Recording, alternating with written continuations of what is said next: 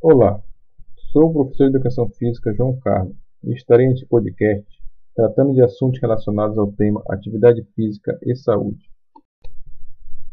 A atividade física não está ligada apenas à prática de um esporte.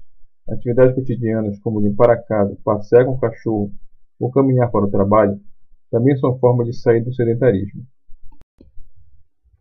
Os benefícios destes e outros exercícios são inúmeros, como melhora a circulação, menor risco de doença do coração, reduz e controla o diabetes, ajuda a controlar o peso, reduz o risco de pressão alta, mantém ossos, articulações e músculos saudáveis, promove bem-estar físico e mental e fortalece o sistema imunológico.